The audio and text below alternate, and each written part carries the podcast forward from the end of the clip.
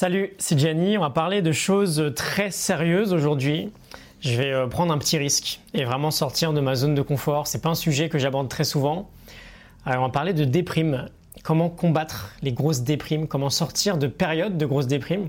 Je vais t'expliquer mes meilleures idées et ce que j'ai utilisé ou ce que j'utilise encore quand ça m'arrive parce que voilà, c'est un sujet un peu tabou, on n'en parle pas trop, mais on expérimente tous à une certaine échelle des périodes euh, de haut et des périodes de bas. Et pour certaines personnes, ces périodes de bas sont euh, encore plus basses que pour d'autres. Euh, je pense que je suis pas trop mal placé pour t'en parler. Je vais prendre un peu euh, le temps de t'expliquer tout ça. Aujourd'hui, je m'adresse vraiment à ceux qui vivent un moment un peu plus compliqué que d'habitude. Et peut-être, et c'est important aussi, à ceux qui veulent aider un proche qui vit un moment compliqué actuellement. Et j'aimerais qu'on soit bien clair sur un point. Je vais faire un gros disclaimer. Je suis pas médecin, je suis pas psychologue, j'ai aucune vocation à essayer d'aider des cas graves de dépression. D'ailleurs, je vais pas du tout parler euh, du terme de dépression, il est beaucoup trop médical. Euh, ce que je vais faire, c'est que je vais me baser sur ma propre expérience déjà, comment je vis ces périodes, comment je m'en sors le plus rapidement, et je vais me baser sur des tas d'études scientifiques avec des choses que j'ai expérimentées évidemment. Euh, je vais me baser sur de nombreuses lectures aussi, notamment conseillées par Brian Johnson, l'un de mes grands mentors.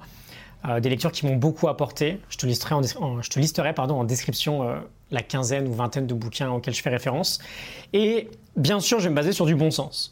L'idée que j'ai avec cet épisode, on va le voir, c'est que, je te l'ai dit, on a tous des périodes de haut et de bas. On va vouloir se sortir de cette sale période le plus vite possible.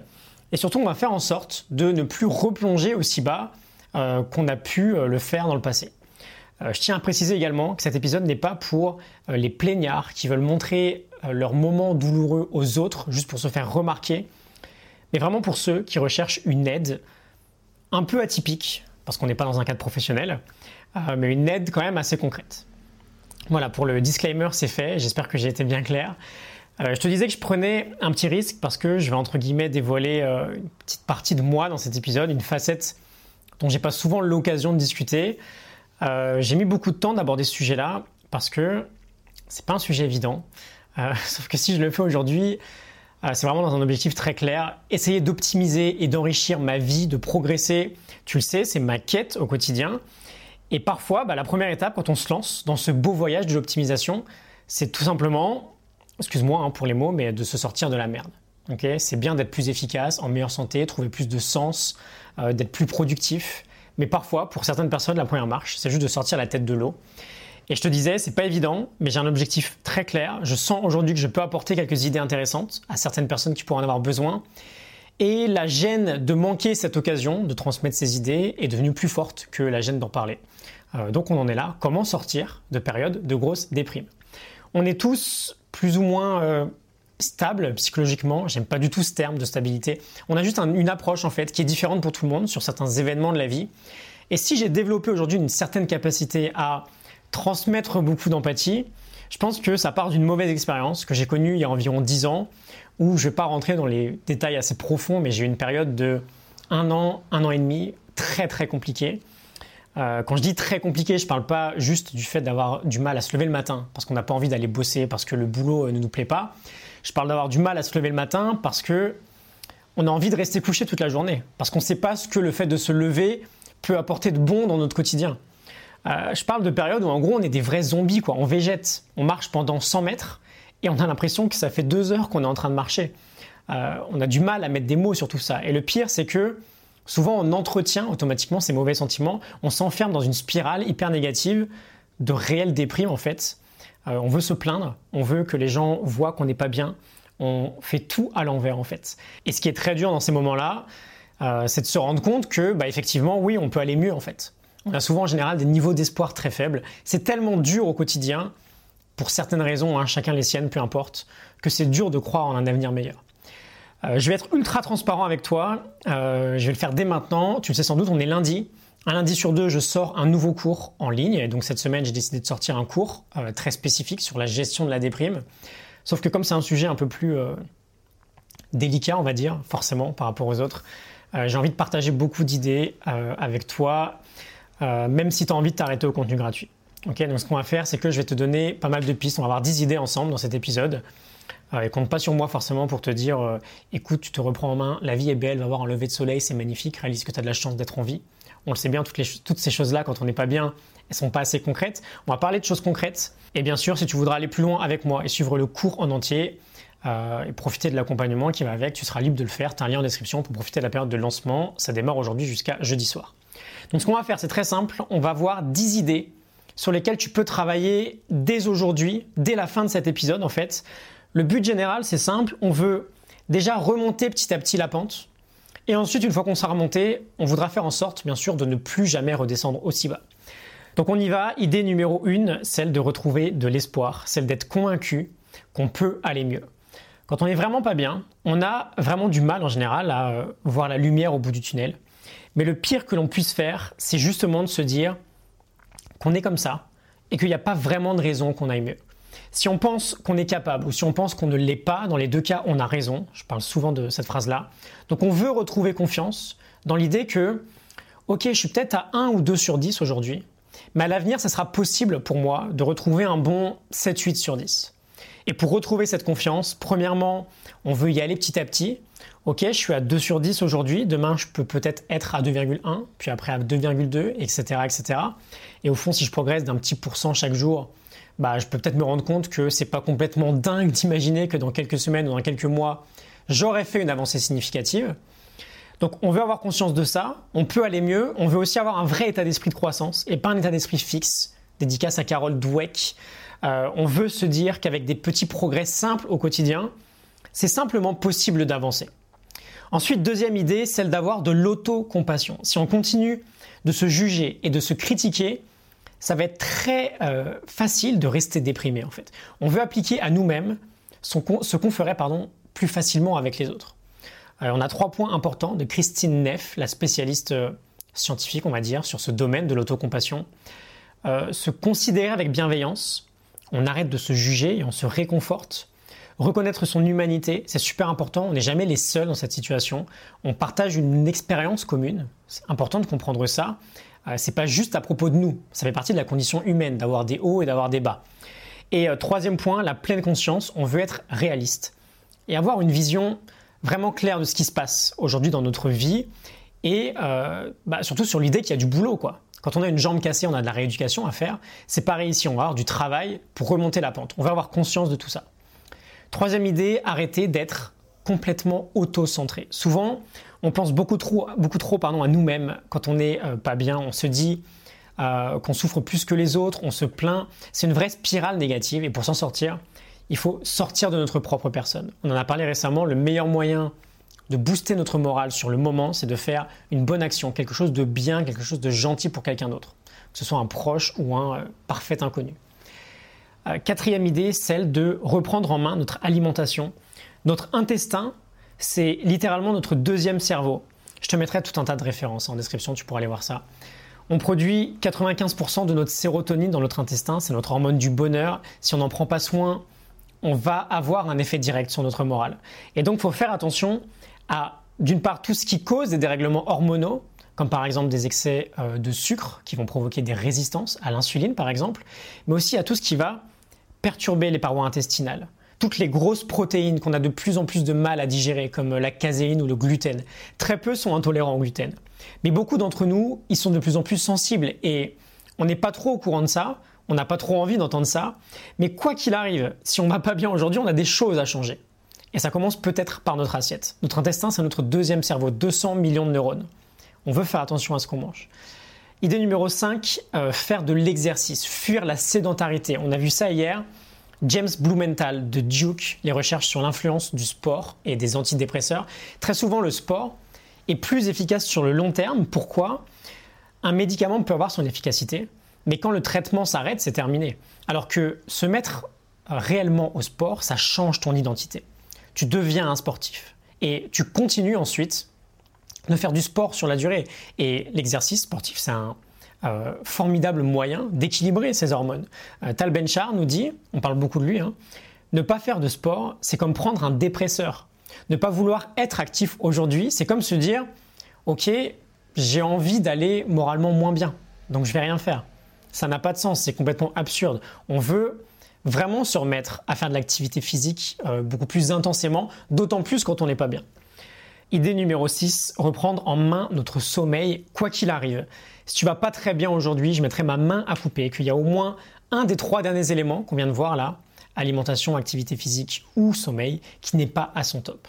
Quand je dis reprendre en main son sommeil, c'est que vraiment on doit faire des efforts pour mieux dormir. Parce qu'on a du mal à dormir quand on n'est pas bien. Et très souvent, on retarde par exemple le moment où on va se coucher. C'est naturel, on n'est pas forcément excité par la journée qui va suivre le lendemain.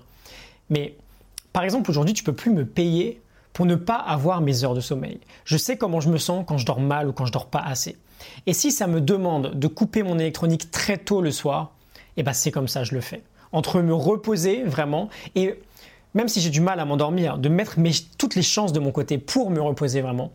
Entre ça et se laisser distraire, on peut choisir. Il faut choisir de se reposer. Idée numéro 7, entraîner son mental et retrouver de l'attention. Euh, Sonia Lyubomirsky euh, nous dit, on en parlait dans des sujets sur l'addiction digitale, que la chose la plus importante que vont avoir les gens heureux et que les autres n'ont pas, c'est cette faculté à être capable de pouvoir porter son attention sur ce que l'on veut quand on le veut. C'est vraiment le marqueur numéro un de notre bien-être. Et à l'inverse, si on n'est pas capable de faire pointer euh, le projecteur de notre attention sur ce que l'on souhaite, on va directement tendre vers de la déprime parce que quand on va ressasser ou ruminer des pensées et partir dans une spirale négative de pensée, on va pas être capable de s'en sortir facilement. Notre cerveau, faut bien comprendre ça, c'est du velcro pour le négatif et c'est du téflon pour le positif. historiquement, on a évolué comme ça. Ça avait du sens il y a des milliers d'années d'être plus focus sur le négatif. Il y avait des dangers un peu partout. Et c'est pour cette raison d'ailleurs, on retient beaucoup plus le négatif que le positif, que si je te fais 100 compliments aujourd'hui et un reproche, bah, tu risques d'aller te coucher avec euh, le reproche en tête. On veut du coup se réentraîner à garder le positif, à faire l'effort de faire tenir le positif. Par exemple, savoir vraiment pourquoi on est reconnaissant. Et on veut du coup, toutes les pensées négatives qui restent, on veut les challenger. On les écrit par exemple et on voit si vraiment bah, elles sont justifiées. Et si ce n'est pas le cas, on les challenge avec un contraste positif. Idée numéro 8, euh, devenir 100% responsable de nos réactions, de nos réponses. Trop souvent, on réagit à la moindre situation au quart de tour. On a un statut de victime en fait. Quelque chose m'arrive, je réagis automatiquement avec une pulsion. On veut redevenir responsable, c'est-à-dire qu'on veut à nouveau être capable de choisir nos réponses à chaque situation. Responsable, responsibility, responsibility, capacité de répondre. On veut réaliser qu'entre un stimulus extérieur, quelque chose m'arrive, et euh, la réponse de ma part, comment je réagis, bah, il y a un gap, il y a un espace. Et c'est dans cet espace que se trouve notre liberté de choisir notre réponse. C'est la sagesse de Viktor Frankl. On peut s'entraîner à prendre conscience de cet espace-là. J'ai telle pensée qui m'arrive à l'esprit, ou alors quelqu'un me dit quelque chose de pas très sympa. Ok, je mets pause. Comment je réagis? Je choisis, je peux choisir la meilleure réponse. Cette pensée ne m'intéresse pas, je me calme et je me concentre sur autre chose. Ou cette personne est à côté de la plaque et je prête pas attention. Responsabilité à 100%. Idée numéro 9, mieux gérer et mieux anticiper les mauvaises passes. Je te l'ai dit, on a des hauts et des bas, c'est pareil pour tout le monde, c'est la condition humaine, personne n'est jamais à 10 sur 10 sur son échelle du bonheur, il faut vraiment se sortir ce mythe de la tête. Cependant, certains ont des bas euh, moins bas que d'autres. Et on veut s'entraîner à mieux gérer les moments de descente. Si on peut tomber de 8 sur 10 à 2 sur 10 en quelques jours, c'est qu'on est moins bon que les autres dans ce domaine-là. Et donc on peut s'entraîner à mieux gérer les descentes. Moi-même aujourd'hui, je l'ai connu pendant plus d'un an 1 sur 10 mais jamais, et je peux te le garantir, jamais je redescendrai en dessous de 5-6 sur 10. C'est impossible. J'en suis euh, convaincu à 150%, c'est impossible. J'ai trop appris à limiter la casse. J'ai trop appris à me ressaisir rapidement dès que je sentais que je glissais un peu. Par exemple, je connais ma kryptonite. Je sais quelles sont les choses qui me mettent en danger. C'est bien de le savoir, ça. Quelles sont les tiennes? Euh, Et surtout, j'ai développé ce qu'on peut appeler euh, une vraie endurance émotionnelle. C'est cette capacité à se remettre le plus vite possible sur le chemin dès qu'on sent qu'on est en train de glisser. C'est cette capacité à respecter encore plus notre protocole et de faire encore plus attention à bien faire ce qui fonctionne dans notre quotidien. Quand euh, on sent qu'on est dans des phases un peu descendantes. Et comme notre niveau n'est jamais constant, on est soit en montante, soit en descendante, ça arrive tout le temps. Donc on veut développer une vraie régularité dans cette endurance émotionnelle. Savoir ce qui fonctionne et le faire encore plus quand on sent qu'on va pas très bien. Euh, moi, par exemple, c'est clair et net, c'est euh, les fondamentaux, bien manger, bien bouger, bien dormir. Dès que je sens que je vais un peu moins bien, je me recentre à fond sur ces trois-là. Et enfin, idée numéro 10, elle est vraiment fondamentale, se respecter à nouveau. ne plus se prendre pour une poubelle. Et là, je suis désolé, ça va certainement être la moins confortable de toutes, mais il faut vraiment que je t'en parle. Quand on n'est pas bien, on fait tout à l'envers, mais le pire en fait, c'est qu'on ne se respecte même plus. On prend plus soin de nous, et je parle pas forcément dans le sens où on reste en pyjama toute la journée, je parle dans le sens réel. Euh, on prend notre corps et notre esprit pour une poubelle, vraiment, on se nourrit très mal. D'un point de vue du corps, on est beaucoup plus tenté par le sucre, euh, c'est pas bon ça, par le fast-food, c'est pas bon non plus. Et disons concrètement, euh, sans mâcher nos mots, on bouffe encore plus de la merde. Et je vais pas te faire un dessin, mais quand on bouffe de la merde, c'est qu'on met de la merde dans notre corps, c'est qu'on se prend pour une poubelle. Il n'y a que dans une poubelle qu'on met de la merde. Et c'est pareil pour notre esprit, on va se gaver de contenu absolument bidon, de télé-réalité ou de Cyril Hanouna tard le soir. On consulte rien qui nous enrichisse. Et donc là, c'est pareil, on prend notre cerveau pour une poubelle. Et ça, c'est pas terrible parce que on en a euh, peut-être pas pleinement conscience à chaque fois, mais on peut pas avoir vraiment confiance en nous et surtout en notre avenir, en le fait d'aller mieux quand on a arrêté de se respecter. Et donc c'est particulièrement dans ces moments-là où il faut encore plus se respecter, s'enrichir intellectuellement pour progresser et prendre soin de son corps pour se sentir mieux. Euh, c'est cliché, mais je sais pas, la glace sur le canapé euh, tard le soir devant la télé, on pense que ça nous réconforte, mais ça fait l'effet inverse. On creuse encore plus notre trou en fait. On veut réapprendre à se respecter, euh, d'autant plus dans ces moments-là un peu difficiles.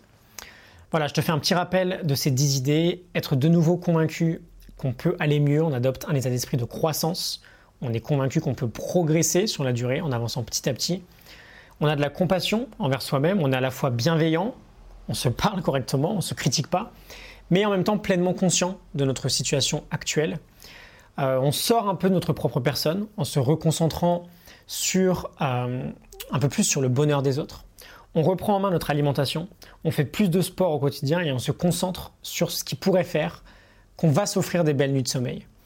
On entraîne son mental à sauvegarder le positif et on challenge nos pensées négatives.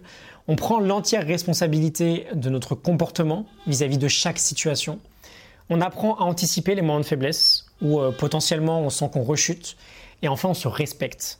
Euh, d'une part par ce que l'on mange et d'autre part par ce que l'on consulte comme médias ou contenu, que ce soit en ligne, en papier ou à la télé. Voilà, si tu veux aller bien plus loin, euh, dans le cours que j'ai créé, on va dans le vrai détail de chacun de ces 10 points. On passe euh, plus d'une heure et demie dessus et pas juste 10 minutes. Et surtout, on aborde 5 nouvelles idées supplémentaires que je n'ai pas abordées aujourd'hui.